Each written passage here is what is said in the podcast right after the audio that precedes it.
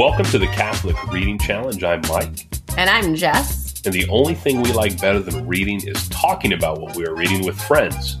In 2019, we are reading through a new category each month, so listen in and read along. And remember, as Mortimer J. Adler said, in the case of good books, the point is not to see how many of them you can get through, but rather how many can get through to you.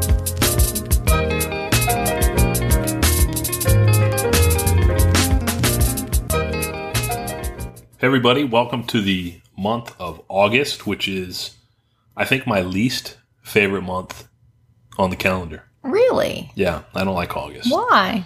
It's way too hot. Well, that's true. And there's something about it. I don't know what it is. Are you dreading going back to school as a teacher? I like going back to school. That part of August I really, really like. I love September and October, like late September and October and early November. I think that's my favorite time of year. And maybe getting through August to me always seems to be the most humid of the months in Maryland. And the places that I've lived for the majority of my life have either been in like the Mid-Atlantic, Maryland, Virginia, where it's very humid, or Arizona in August, where my dad told me they just broke a record for days in a row over 110 degrees. But it's a dry heat. Well, maybe it's just the fact that it's the end of summer and fall is close, and you're just really excited about fall, so you kind of ready for summer to be over. Which is weird because I used to be like a full summer guy. Yeah. I was summer guy, and now I have turned into fall guy, which was a great show in the 1980s about a stuntman who I think it was Lee Majors. Fall guy. Wow, what an esoteric reference! I don't mean to take it there, but man, I went back to fall guy. I've become fall guy. I like cardigans. I wear a lot of cardigans. Nice. I like coffee. I like corduroy. I like the weather, I like the crispness. I like how it gets dark a little bit earlier. Yeah, you are firmly placed in the fall guy category. I love fall. And I know this might sound sacrilegious, but second to Christmas, Halloween is my favorite holiday. Yeah, that's interesting. And the reason I love it is because my kids absolutely love it. And it's super fun to see them get excited. I also love it because... Well, you do have All Saints Day the next day. That's kind of cool. Yeah. Well, I mean, All Souls Day is cool, too. Oh, yeah, which is the day after.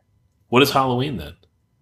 So there's no Catholic... Hallows Eve. Okay. I didn't know what that was. I thought it was like a Catholic...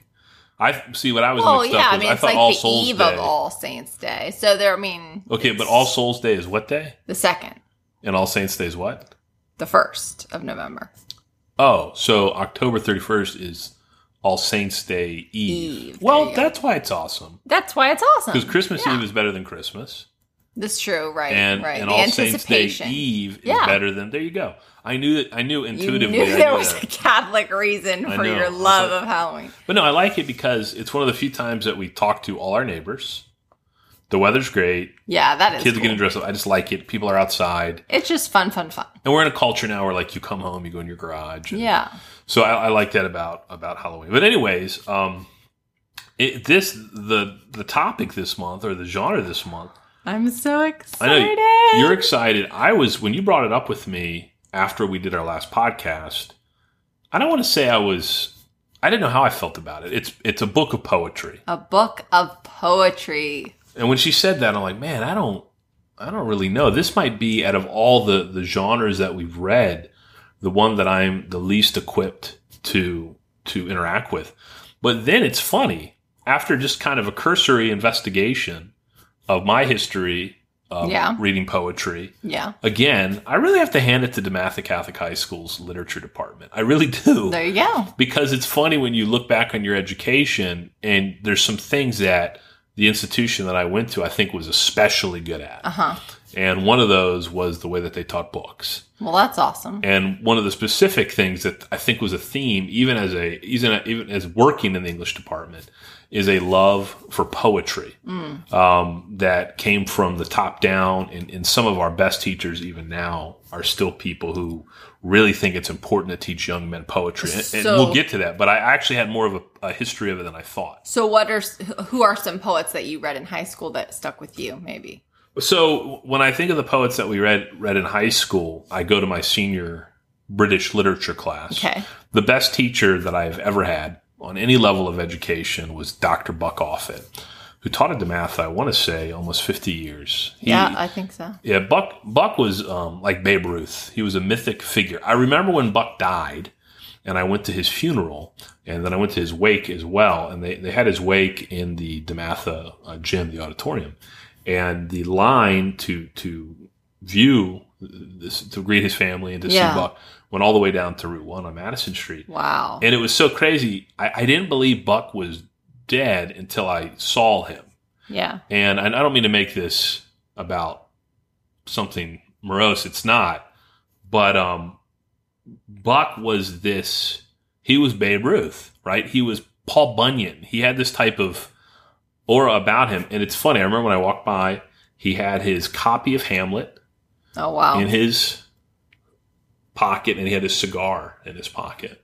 And Buck taught us Hamlet. The first poem I remember Buck teaching us, and I can't think of the, I know Dan McMahon or somebody's going to listen to this. It might be Tennyson, is Ode to a Grecian Urn. And before we read Hamlet, I'm going to look it up while I'm talking to you guys. I can't confirm or deny that. It might be Tennyson. That sounds right, but. Yeah, Ode to a Grecian Urn is by Keats. Excuse me. Okay. I apologize. It's Keats.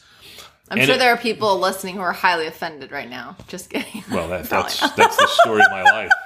That's what I do. I specialize in that. So Ode to a Grecian Urn. And the reason it really stands out to me is it was the first time I learned how to read. I mean, because we had to go through every line. Yeah. And the first thing he would do is he didn't teach it to us. We had to go. He goes, read it. Yeah. And you came in the next day and he goes, tell me what it's about. And he would bust you up. You would go through it, and you would say, like, some throwaway comment, and he would hold you to the fire. Yeah. And you learn how to read. So I learned how to read through poetry. That's awesome. And I didn't realize that until you talked about, you know, this was the genre that you picked for this month. So I'm actually incredibly excited. I'm very excited. Let me tell you why, a couple of reasons, why I think poetry is so important. There are a couple of things that I have a weakness for if I go shopping that we might have too many of in this house. Well, I don't think we have too many of. It's baskets and poetry books. Baskets. Yeah. And poetry, because those two things go together like... Oh, no, they have not necessarily... Peanut butter and jelly. Well, the only thing we have to do with each other is a basket of poetry books, which I've been known to put together. Baskets can hold things. Yes. And things can be books. Baskets of books. And books can be books of poetry. And we have lots of baskets of books around this house. So they actually do. You do get a lot of baskets. It shows you how clueless I am, because I didn't really now he's like, realize he's that. Scanning I'm looking the around the room. Someone has like a basket addiction. But it's like... You can't have too many poetry books. And here's the thing. Or too many baskets. Or too many baskets, for that matter. But here's the thing. Poetry is its own language. And we can say things, and very wonderful poets can say things in through verse that cannot be expressed through our normal vernacular. Yes. It is its own language. And so for that reason, among many others, it is vitally important in, quite frankly, I think, our daily lives. Now, this is not something that is normal in culture today, right? I mean, goodness. Unfortunately, it's not. Unfortunately not. It used to be quite normal in society for people to socialize by reading poetry aloud frequently. You know, this was not like an unusual occurrence, but definitely in families and personally, it was a more common thing to recite poetry. When I say recite, that doesn't mean you have it necessarily word for word memorized, but the beautiful reading of it out loud, which is what recitation is. So again, I don't want to bring this back to my experience teaching English at DeMatha. No, please do. One thing we do every year is we have a poetry. We call it a poetry slam to make it cooler. Yeah. But what we do is we give them the option of, these are really big-time poems by poets, and they memorize it. Awesome. And then they recite it. They have to do this. Every student has to do it for the DeMatha way. They have to recite a poem. Everyone who's in the DeMatha way class. Every freshman does this. Oh, okay. Every freshman will memorize a poem and then say it in front of about 50 people. They get to select the poem. There's about 8 or 9 poems they can select. They have to choose from. Oh, yeah. That's good. Okay. And they're really, really good. I mean, great ones. There's Langston Hughes in there, and then there's guys like Tennyson and Whitman, and all over the place when it comes to it. And they have to say these poems, and it's one of my favorite things. And we judge the one who wins, who's the best person who did it. And it's funny because to me, poetry. How do I say this? So when you go to a mass, you go to the Catholic mass, and there's different approaches to the mass. There's this utilitarian approach where we do this on Sundays. Yes. We just kind of have to get this done. The priest is going through the motions, and he says things. Yeah. Well, there's also masses you go to where the focus of the mass is not utilitarian. It's to bring you towards the infinite and the transcendent. And so the priest would be more likely in that scenario to sing the mass, to sing the mass. And there's a spiritual component to it when the priest sings the mass. There's a poetic component to it. And I don't mean to get out there, but I sometimes ponder, because you think about when you read scripture and when you think about the nature of God, is the real natural language that we all speak, is it going to be poetic and musical? And in our culture, we focus so much on efficiency because things are such a connection to commerce. Yeah. But the beautiful uselessness, I hope you guys understand what I mean when I say that. Non-utilitarian. Yeah, of poetry, it's words for the sake of words, and communicating things that cannot be communicated in any other way. Yeah. The only way that we can talk about God is through analogy. That's it. So we're forced to talk about God through the poetic and through the symbolic. And if you think about life in general, we're forced to talk about a lot of things in that manner. And well, that's why poetry is so powerful, because it's it might be just the most beautiful way we could talk about something, any subject, right? And if you think about it, I mean, music is a form of poetry, musical, or can be. Yeah. The using words in that manner to paint a picture, to communicate something. And actually, when I was going through the different books that I've been exposed to when it comes to poetry, there's a lot of variance within the world of poetry, too. Oh, goodness. Yeah. The Divine Comedy. Yeah. That's poetry. Yeah. I didn't think about that. Yeah. Because when I was thinking about the genre in the beginning, I thought like a book of poems, right? But verse, right? Any verse. And there actually are many poems like that are like basically the length of books, right? Mm-hmm. Long poems. Well, think of the most formational books of Western culture, the Iliad and the Odyssey. Those are both, they're poems, right? The verse, written in verse. A lot of the Old Testament is poetic in nature and allegorical in nature. And you think of Psalms, you think of, those are poems or songs. So you have books of like collections of shorter poems, but then you have, like I said, the Divine Comedy, the Iliad and the Odyssey. Mm-hmm. One book that I almost read, I've read before and I absolutely loved it. You almost picked for this month? I almost picked for it. I've read it before though. Uh-huh. Is I want to say his name right? Is Seamus Heaney, his version of Beowulf. Oh. Which is Beowulf's a poem, and he translated that, and it's beautiful. It's absolutely beautiful. So, like you said, a poem can be really long. It can be this like epic thing, or it can be short. It can be haiku. It can be something that's short. So there's a lot of variety within the world of poetry itself. Well, and that's almost like when you mentioned translation, the idea of translating a poem from another language. Of course, there are many different ideas about how you do this, should you change it to prose instead, because you're not going to have the same meaning, right? You got to change the meter and the rhyme because the same word's not going to rhyme in the different language, right? With the word that it rhymes with in the language it was written in. But regardless of how you tackle translating it, that's quite an epic job in and of itself, like to translate someone else's poetry into another language. Yeah, that's a big responsibility. And there's a gift to be able to do that, and a skill to be able to do that. Well, I'm pretty excited. Do you mind if I go through a couple of the... Please share, and then I have a little stack to share. It's so funny because, again, this is the genre when we first mentioned it really intimidated me, and I probably have way more suggestions than I did with any other. Awesome. Okay, what genre? Okay, so... And let me just throw this out there. All of you listening, don't be feverishly writing these down. We will throw these... Yeah, it'll all be in the show notes. So one I picked up, I'm a big Dante fan. There's aspects of poetry in this, and this is a Vita Nuova, which was some poems that Dante wrote. It's a 31 poems. It's a work of love, and they're all about love. And it's a way to kind of be exposed to Dante if you didn't want to jump into... Did that have to do with the character Comedy. Beatrice? I think it did. Okay. Vita is the first of Dante's major writings. It is a supreme work of love. 31 poems are linked by lyrical prose and narrative celebrating and debating the subject of love. In the opening chapter, Dante sets himself the task of giving meaning to poetry which he composed at the events which took place after his meeting of Beatrice. Okay. Mm-hmm. And the Lord of Love. The new life which this meeting inspired is the subject of Dante's most profound creation, which has been read variously as biography, religious allegory, and a meditation on poetry itself. So if you're familiar with the Divine Comedy, which mm-hmm.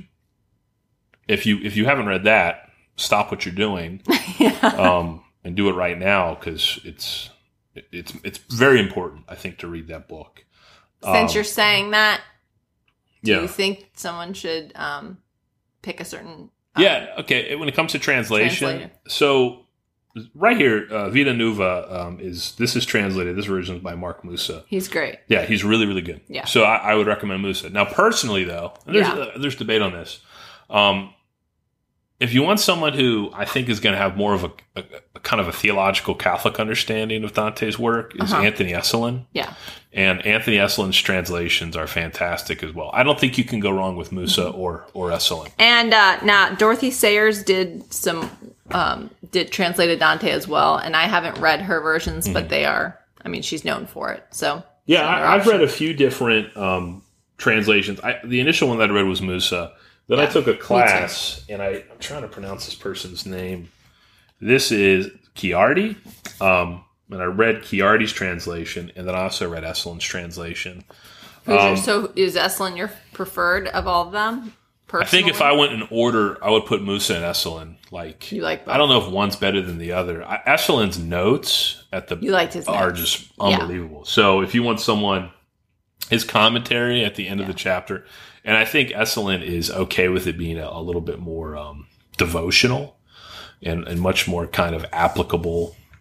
A lot of people when they do Dante, they focus on different things: the political climate, the religious climate. But I think that Esolen really focuses on on the existential, this idea of the journey of the human person. So that's one recommendation. Options for Dante. What else? So another one is, I think it's important too, these poems, it's funny, and I maybe be taking a different perspective than someone else is, to read the Iliad or the Odyssey. Yeah. In Lattimore, I remember reading his translation a long time ago, and again, if I'm incorrect, and I'm not an expert on the translations. Well, translators, there's also different divergent opinions, and some people will actually get into heated debates about, So I think you can go that route. If you go on Amazon, I hate to say this, and you put in the Iliad and the Odyssey, you'll see certain ones that get higher ranks and hits than others. Google the person's name. Yeah. Check them out. Do a little research on the translator. Reviews. Yeah. So that can make a big difference, but those are incredibly important as well. We have a couple that I just picked up at the last book sale, and two, we have the Iliad and Odyssey over there. Some really pretty editions. I think it was Fitzgerald, friend of Flannery O'Connor, who translated those. I could be mistaken. So, which is why I picked them up. In a very different direction. Now, this is has a personal impact on me. Billy Collins was the poet laureate. The American Poet Laureate, I want to say in the late 90s, early 2000s. Okay. And I knew nothing about Billy Collins. And I know nothing about him. And Dr. McMahon, who is my boss, but he's also a mentor and a friend. My cousin's like this too. Dr. McMahon and my cousin are like this. They have the right book at the right moment. That's awesome. And he said, Mike, you really should read Picnic Lightning. Picnic Lightning. By Billy Collins. And I read it. And he's a modern American poet. And again, this is more of a collection of poems. This is not the Divine Comedy, the Odyssey. But what Billy Collins has the ability to do is to take the mundane and the normal and show this richness and beauty in it. Oh, that's awesome. They're great. They're great. And they're good for the soul. So I really recommend that. Oh, good recommendation. I super duper recommend Seamus Heaney's Beowulf. Okay. It's absolutely, I want to read it again. Like, even as I'm talking about it now, part of me wants to convince myself to read that text rather than what I'm going to read. But actually, what I think I'm going to read is going to be very good as well. Well, that's probably good for people, because I bet a lot of people read Beowulf in school and either they didn't really read it, or it was just over their heads, or didn't have a good translation. So that's probably, I think Beowulf is so important, and I think Beowulf is really, really important from the standpoint. It's unfortunate. There's a lot of reinventions and postmodern takes on Beowulf. There was an absolutely terrible film that came out about Beowulf in the early 2000s. It was a computer, it was CGI. They completely destroyed the story. But actually, the real story of Beowulf is incredibly noble and heroic.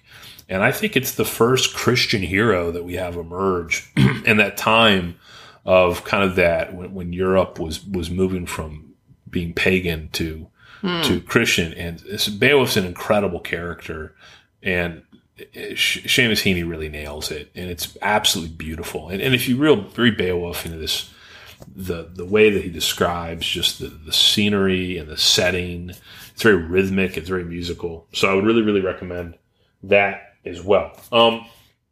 You can't go wrong. Here I have Tennyson's Selected Poems, Penguin Classics, something like that. Walt Whitman, we have his Complete Poems, which is also another offer from Penguin, which if you go on Amazon. Yes, is that the one with the naked Greek statues? Yeah, my kids think this is really funny. Oh my gosh. Our boys think this. Yeah, there's a naked, there's a guy, and I can see why an 8-year-old would think this is funny. So there's just it's a this book is very popular in our house. Joke in our house because there's naked people in the class. Right.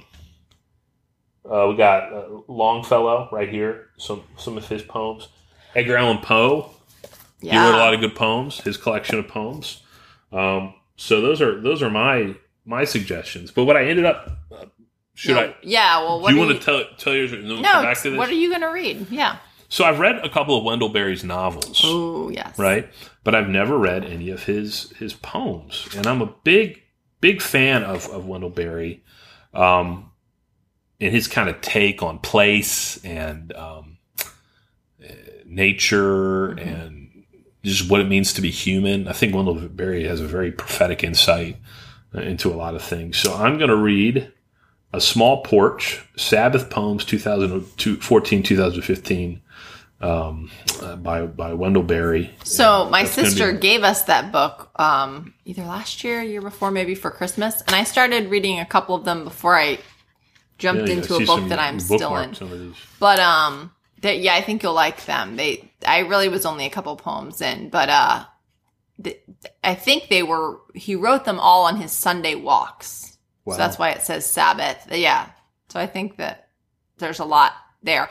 I actually want to that reminds me of a tip that I really wanted to throw out for everybody. Okay. So you're selecting a book of poetry, right? To read through for the month. So everybody listening. I think the thought would be, I need to finish this book this month. And this would be my advice with poetry. It's different than a novel. It's different than, obviously we often want to challenge ourselves, but with poetry, you digest it slowly, don't you think? You don't rush through. It's not it's slow and steady. Not this it would make no sense to just get it done. And I think that's really important. When I was talking about Billy Collins, there was one poem in that book, Picnic Lightning, and it was talking about when you have good friends over and the mess that's kind of left that you don't clean up. The evening was so wonderful that all the bottles of wine are still out and you just kind of go to sleep. And I read that poem over and over and over and over and over again, and I probably stayed on that poem for a week. And that's how poetry is. It speaks to you. We have that quote at the beginning of the podcast with our intro. It's not about how many books you get through, but how many books to get through you. Yes. And I really mean that. There's just no contest. This is not if you're reading poetry, poetry can have the ability to really do something to you that I think is incredibly formational and very, very deep. Yeah. Don't rush that. Yeah. So my recommendation for you guys, pick a book of poems, you know, pick a poet to be with for the month and read a poem a day, you know, and then if you want to stay with that poem for a couple of days, stay with that poem for a couple of days. But it doesn't need to be more than that, you know, a poem a day, you know, for a month, spending that time with a poet, that's an amazing experience in and of itself. Yeah. So I would say rather than thinking of, I need to get through a book this month, just enjoy spending a month with the poet that you pick, right? Yeah, I agree. Yeah. So I wanted to make a couple suggestions of anthologies that I think are great to have.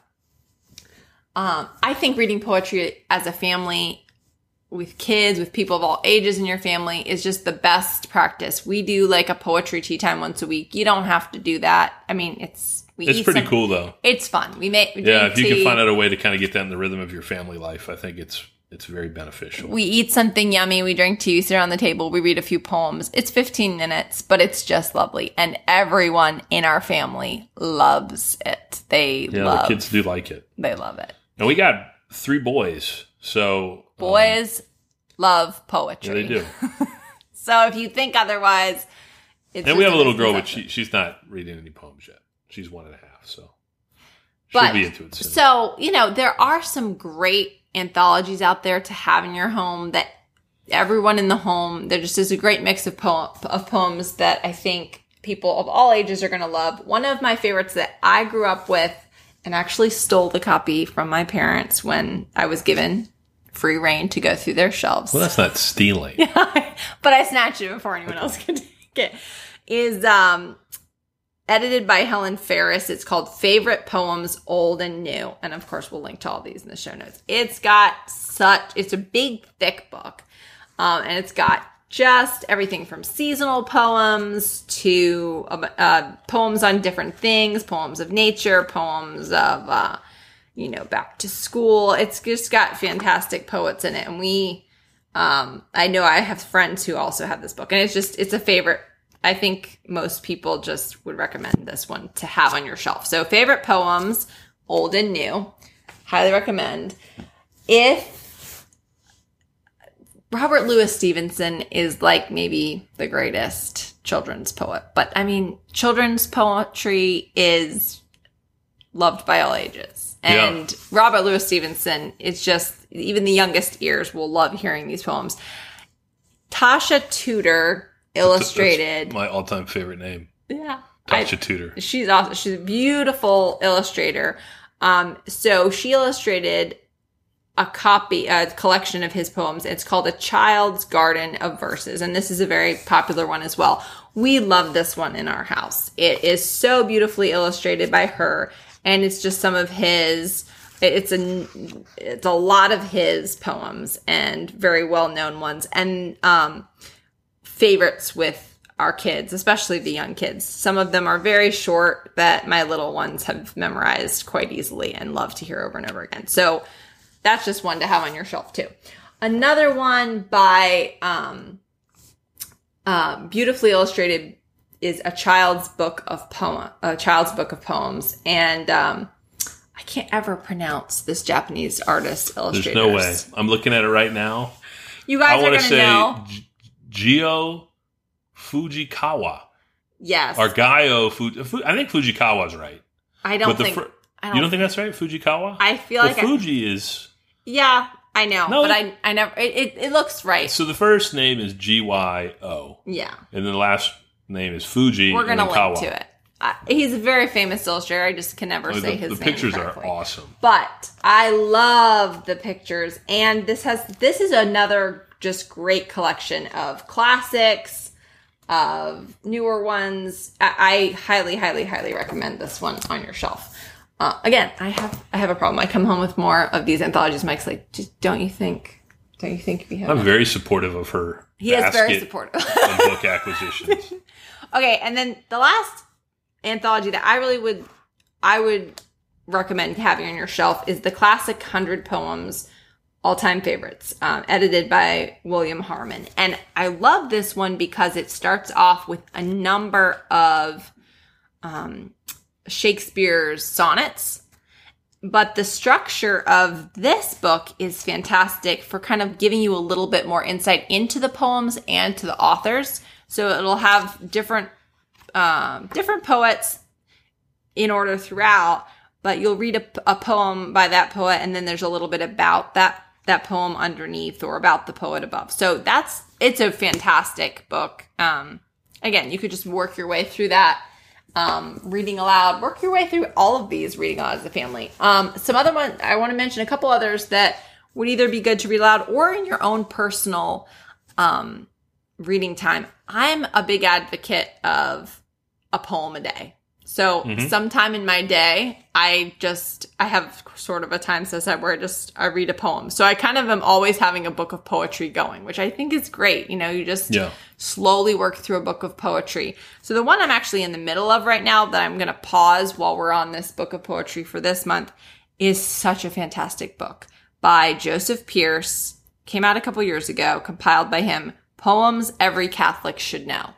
And it is awesome. If you want an introduction, sort of like take a poetry course of just some of the most wonderful poems, particularly spiritually, edifying. He has done sort of a chronological one, starting with who's the earliest one he has in here.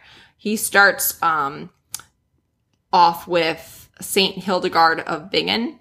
And in 1098 is like when she was born. So about that time, all the way to he himself has a couple. He's a poet in his own right in the back. So, and it's just filled with fantastic poets. Highly recommend owning that one.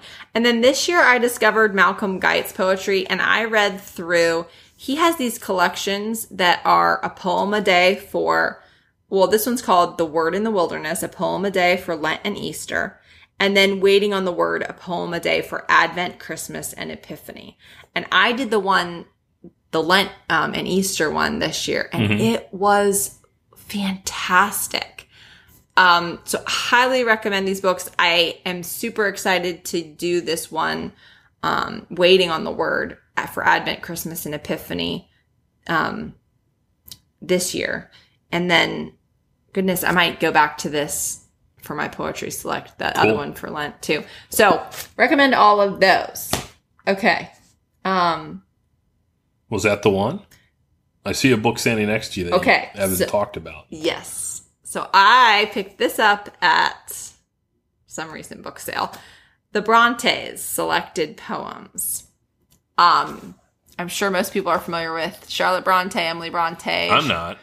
Charlotte wrote Jane Eyre. Oh, okay. Famous novel. That's right. We talked about this. Yeah. So they're famous 19th century English novelists. She wrote Jane Eyre. Her sister Emily wrote Wuthering Heights, both very famous. But their other sister Anne was also a novelist in her own right and wrote a couple of famous novels. I think Shirley, if I'm not confusing them, was written by her. Anyway, they also had a brother, though. And let's see, the brother's name, Branwell was their brother's name. So all four of them wrote poetry, and very good poetry, apparently. I'll read the back of this book. The Brontë sisters won immortality through their novels, but they and their brother Branwell were also outstanding poets in their own right. And so I'm kind of excited about this copy because she does a little introduction to kind of sort of give you a biographical setting for their poetry. I believe that they all died before their father. I think they all struggled with illnesses. I don't really know. I'm sure I'll find out in this biographical sketch. So I'm really interested to get a glimpse into a little bit more into their lives by reading their poetry here. So this is actually going to be a collection of siblings' poetry. Like, that's interesting. That's amazing. Yeah. I mean, that's kind of fascinating in and of itself. That family produced that many type of... Yeah. And Jane Eyre is one of my favorite novels. I actually just recently read it, and it's wonderful. So I'm kind of excited about this one. Well, very cool. I think we have some good picks. I'm doing Wendell Berry, A Small Porch, and you're doing the Bronte's selected poems. And we hope that some of the options we gave you would help. But we also look forward to learning what you are reading this month. So keep up with us on social media, on Instagram and Twitter. And we look forward to talking to you in a few weeks. Yeah, use the hashtag, the Catholic Reading Challenge, when you post. God bless. Bye-bye.